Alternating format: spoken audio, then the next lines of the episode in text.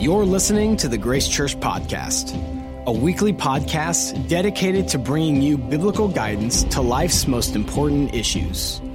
We want to thank you for joining us for this week's message. We pray you find strength and encouragement as we learn from God's truth together. For more information, go to visitgracechurch.com. Well, hello, Grace Church. It is wonderful to be with you today. I want to welcome you uh, that are worshiping with us in the auditorium, also that are worshiping with us online.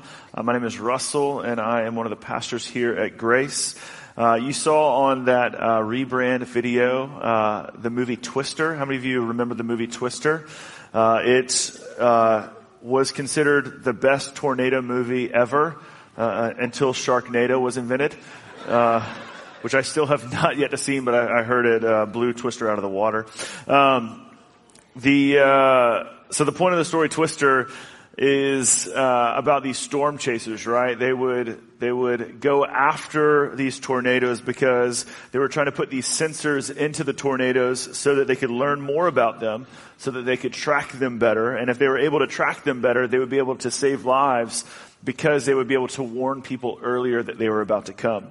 And so you'd see this movie uh, with uh, most of the people running away from the tornadoes, driving out, uh, going out of their way to get out of the way of the tornadoes. Uh, but you would see these other people, these storm chasers, that would be running into the storm. And uh, I don't know about you, but my first response uh, when there's any weather or any hard things in my own life, my first response is to run in the opposite direction. I want to get away from the storm. I don't want bad times. I don't want hard times. I don't want sad times. But for some reason, these people went uh, towards the storm as well. So we're in the series over the next few weeks where we have been. It's called From the Heart. And we've been looking at concepts of praise and worship that you would find in the book of Psalms. So week one, we talked about and defined who we praise. We talked about the attributes of who God is. Uh, week two, Tim, uh, excuse me, Kent talked about what is praise.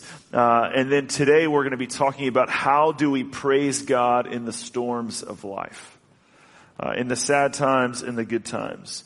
Uh, and the reality is, if I was to ask you this question of, uh, when should you praise God? Like the, the, the, the, the simple response, the, would seem to be always, right? Like if I say, hey, when is it appropriate to praise God? Most of us would say, yeah, we should praise God all the time, right? Like why, why would we not? But, and, and, and even like the idea of knowing how to praise God in good times. Like when, when things are going well, like you're thankful, you're joyful, you're excited, you can celebrate. But how, how do I lift my voice when I don't have a voice? Or how do I find words when there are no words to praise God? When I feel abandoned and hurt, confused, disappointed, uh, maybe uh, tremendous loss or pain, or maybe you feel under attack. How do I praise God in those times? And so today, uh, we're going to be looking at the Psalms and they're going to offer a tool to us uh, to move from this place of seeing the storm coming and even being frustrated, mad, angry, sad, whatever else it might be, and being able to get to a point where we can praise God on the other side of it. And as we jump into that today, uh, one of the bottom line truths that we will have to believe if we want to praise God uh, in the storms of this life is this, is that God is good even when life isn't is that God is good even when life isn't. Do you believe that today?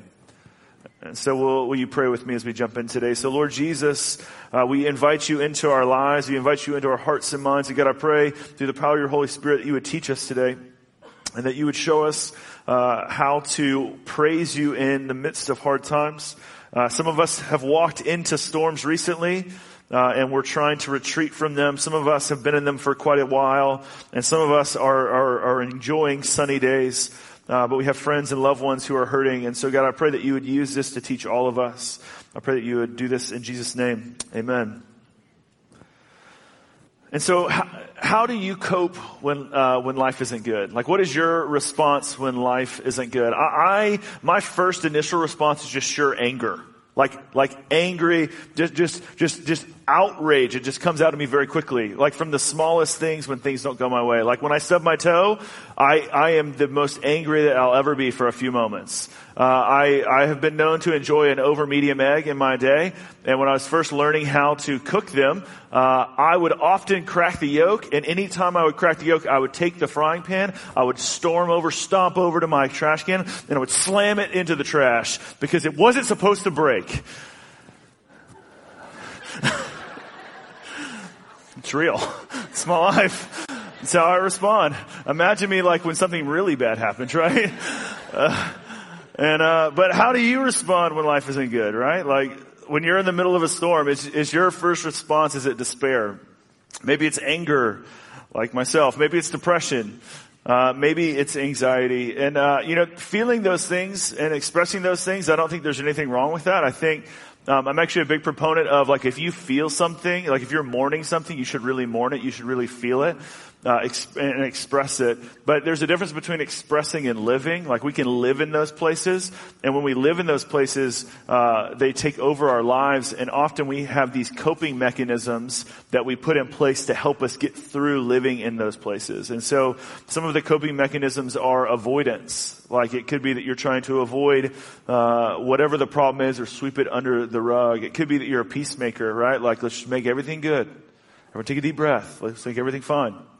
Could be that you look for comfort and you do that in uh, through substances, or you could do that through numbing your heart and mind through uh, television, food, whatever else it might be. It could be control. Like maybe if I just work a little bit harder, this will go away. Maybe if I just clean a little bit more, it'll all go away. If I can just get a, if we get my grips on it, I could just be in control. Do we allow the chaos of life to drive us uh, away from the storm? Do we allow the chaos uh, of life to, to cause us to cope as opposed to cling to God? And uh, I would encourage us, and this is as you think about this, is it's incredibly counterintuitive to to run towards the storm. Like it's incredible. It's, it's the opposite of everything. Like the, the fight or flight, like we want to flight more often than not. And our fighting, if we do want to fight, often isn't running towards the storm. It's just about, like, can we just get around it somehow? But really is this, is that are you willing to run to the storm? And what if, if you did, that if you found restoration, if you found refreshment, if you found redemption and renewal from a God who loves you and cares about you and will use this to change your life and maybe even to save your life? And so today we're going to be in the book of uh, Psalms. We're going to be Psalm 143 today. You can open your Bibles there, uh, or you can uh, find it on your smartphone as well, uh, or your tablet.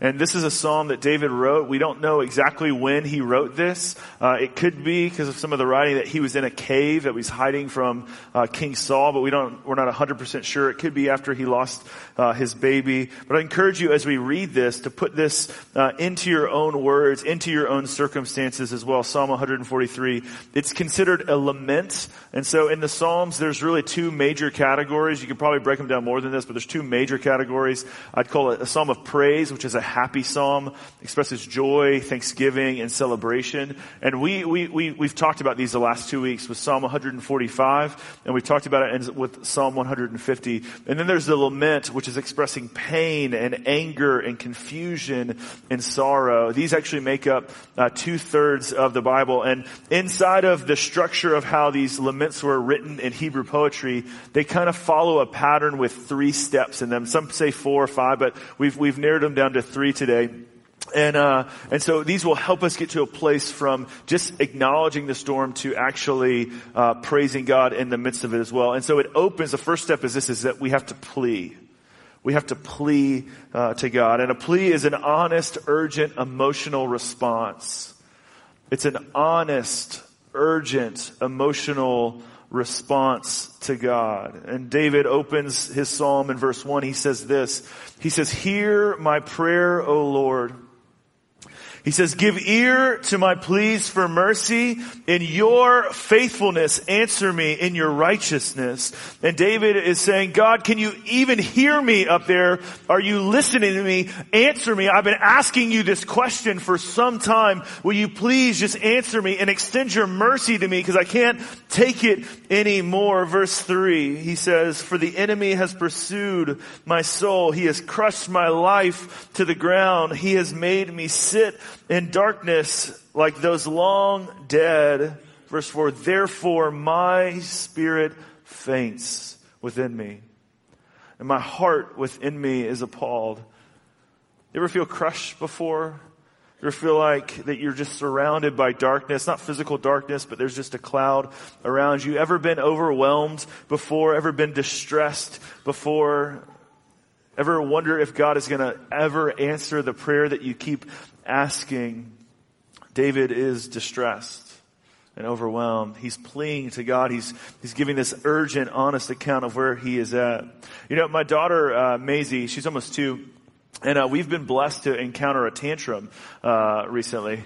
And, uh, you know, she didn't used to do this, but now, uh, for any reason, uh, or no reason, she'll just throw herself onto the floor and just start kicking and screaming and crying, sometimes banging her head on the floor. And, um, you know, it made me wonder, like, what if adults, uh, like, threw tantrums? And uh, like, what if it was just something we did as opposed to coping? Like, what if our coping mechanism was like anytime we feel overwhelmed or distressed or feel crushed, we just threw ourselves on the floor and just had a little break.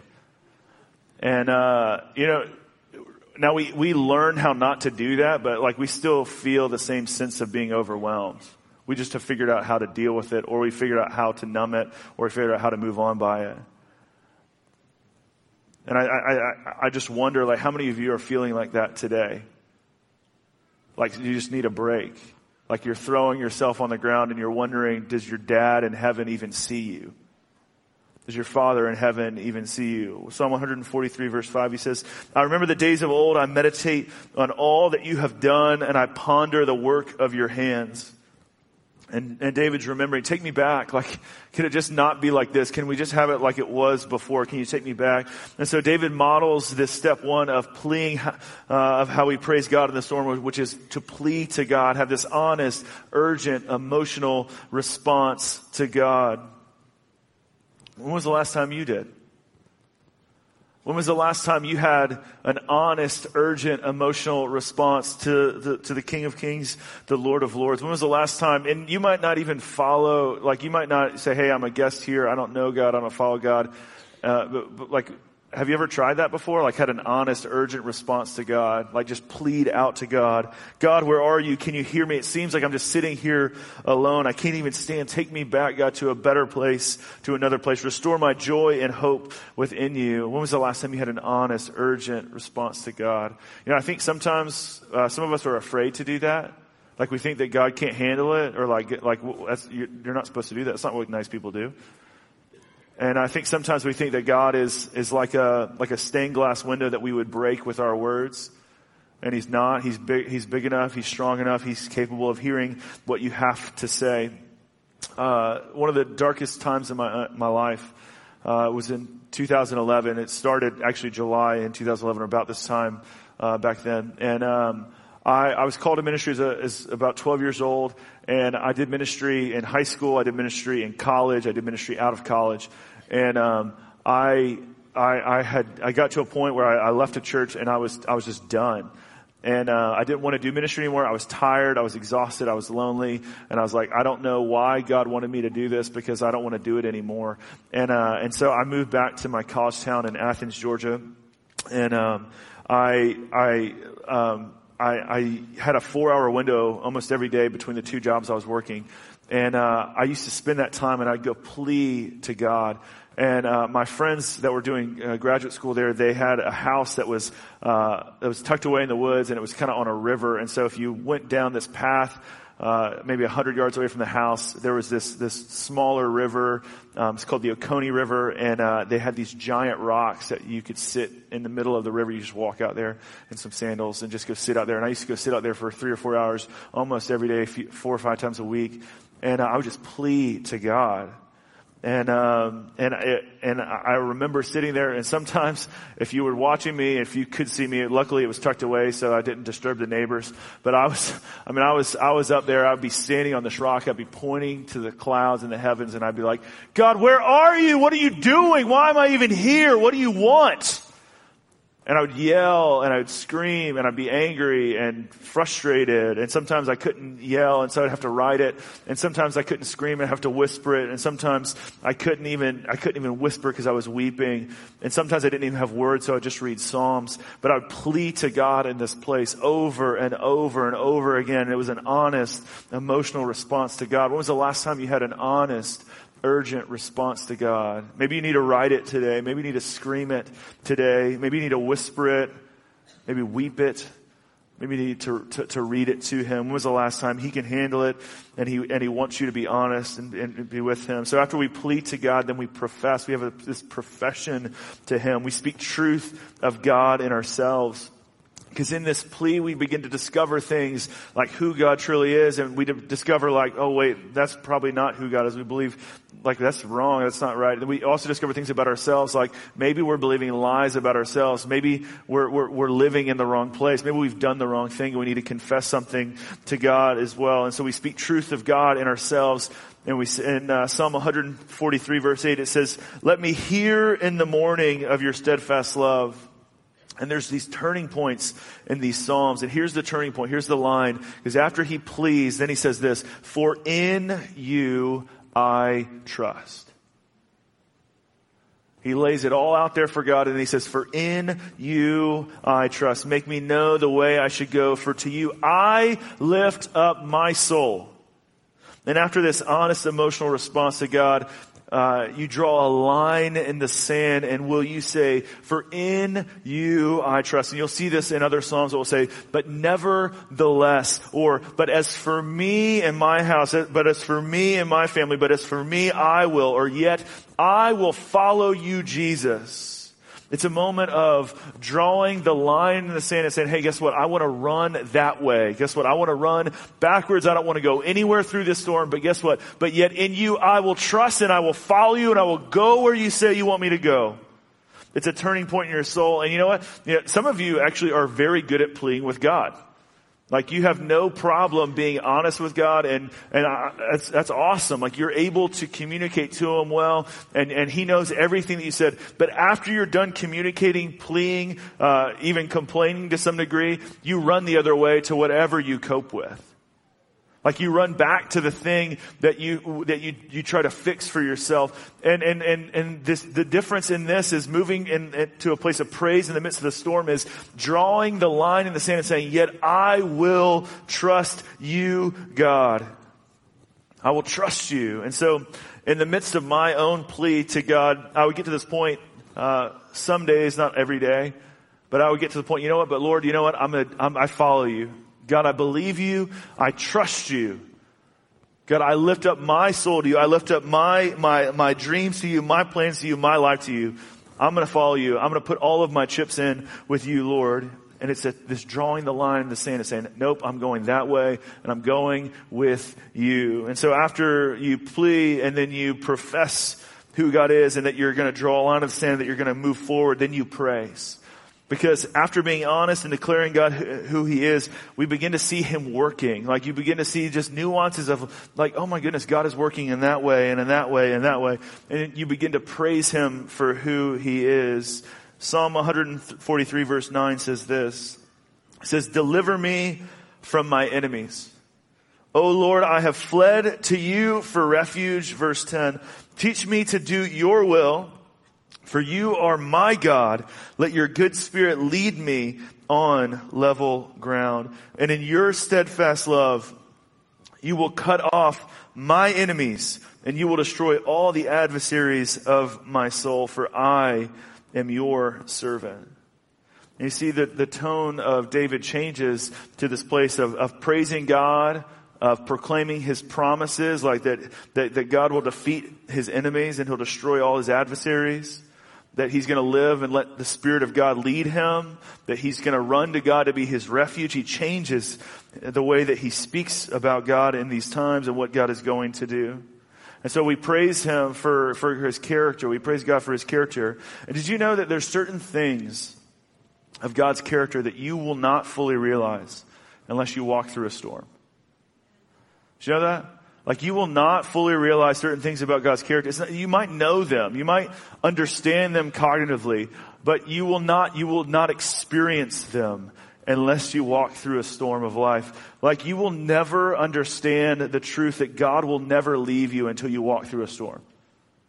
Like you will never understand. Like when, when your family might leave you, when your friends might leave you, when your coworkers might leave you, when everyone else might leave you, when the world might leave you behind, then He is still there. You will, you'll never understand that until you walk through a storm. You'll never understand what it looks like for God to be your refuge, your tower, your fortress until you run to Him and let Him protect you.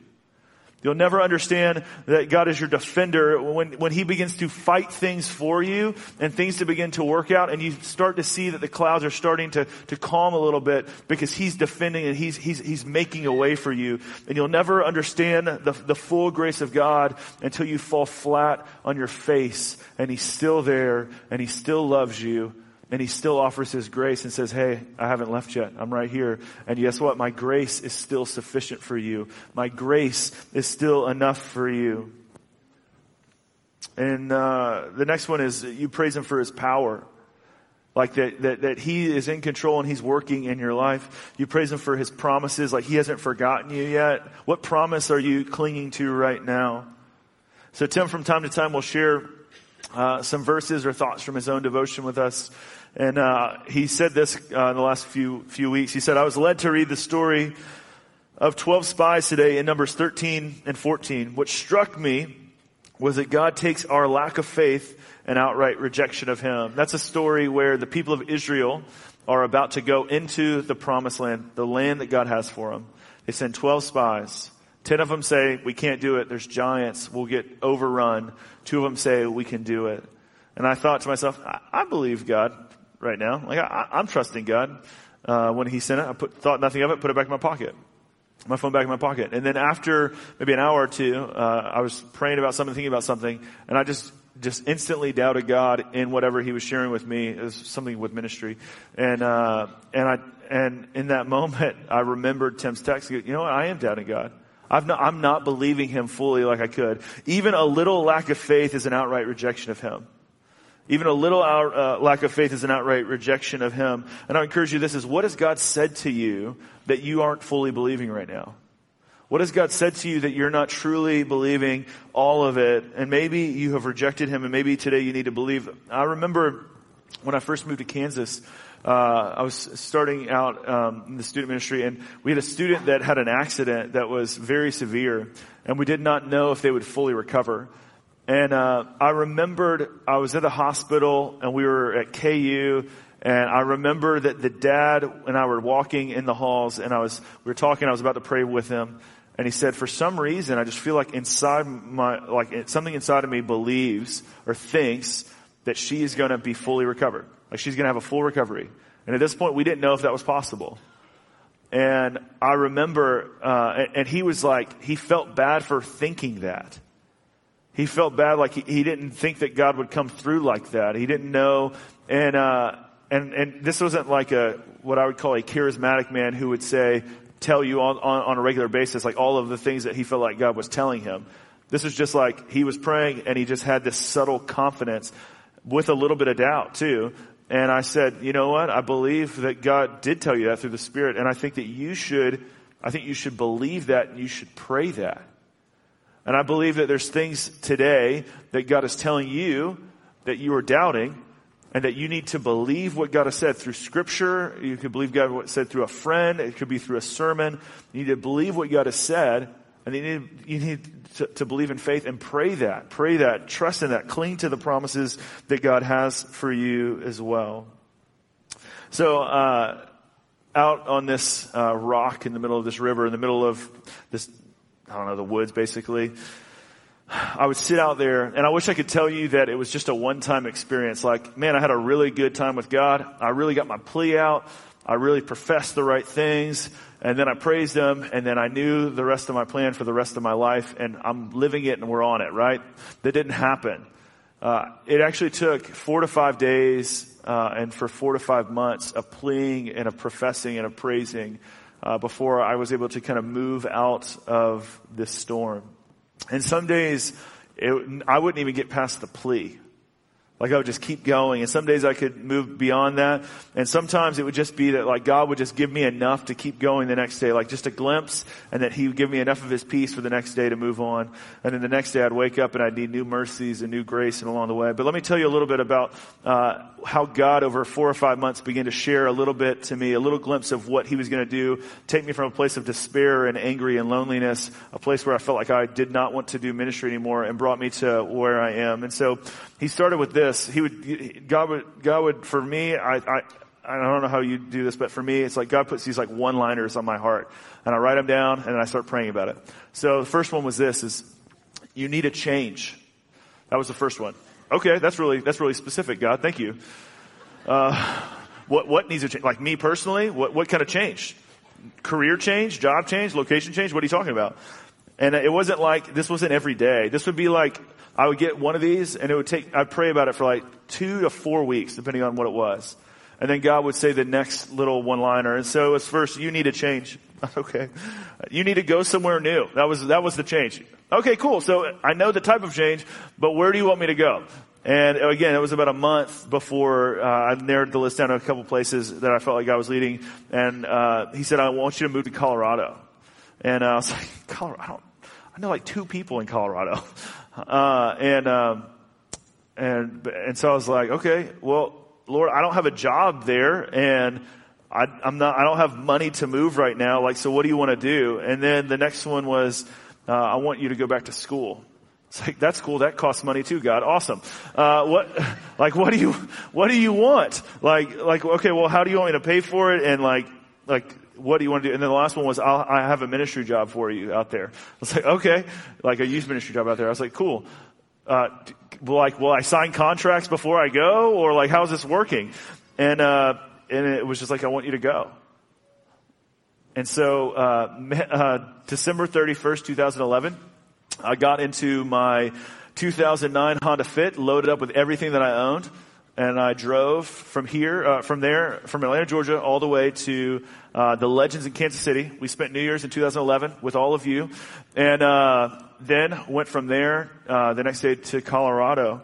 And uh, I didn't know where I was going to live. I was enrolled in school, but I didn't have a job, and uh, and it was one of the biggest bold uh, steps of faith I've ever made in my entire life. And it was birthed out of this pleading and this professing and this praising.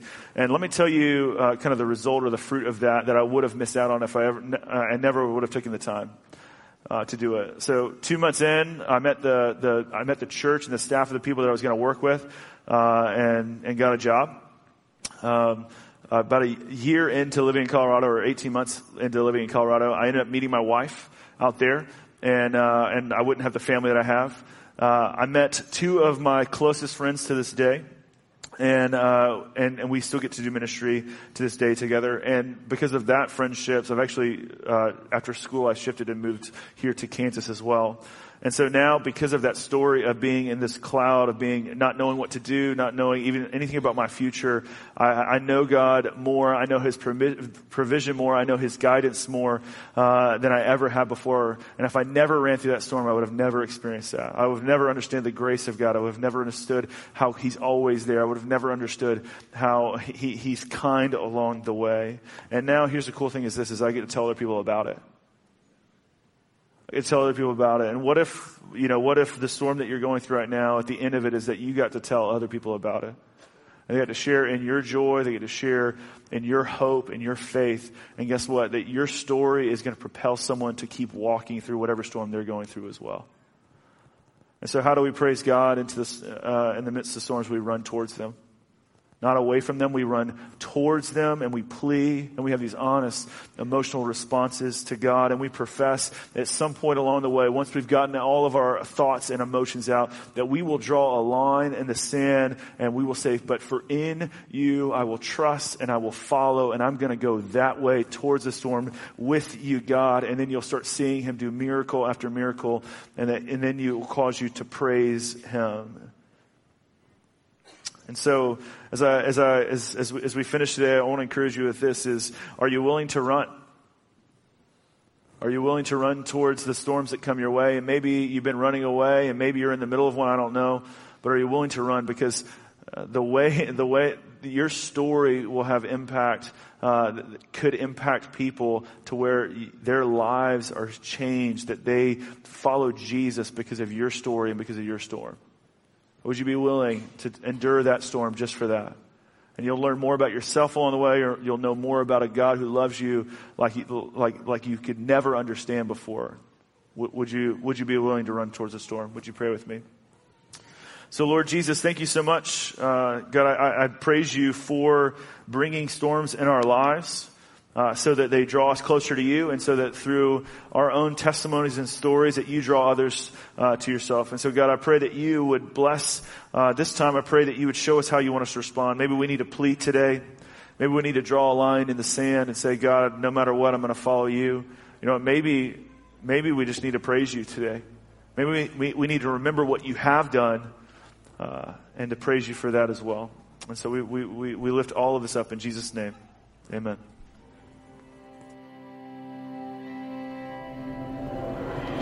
Thank you for listening to this week's message. If you have questions or would like to contact us for prayer, please email us at info at visitgracechurch.com. For more information about our ministries, location, and service times, go to visitgracechurch.com.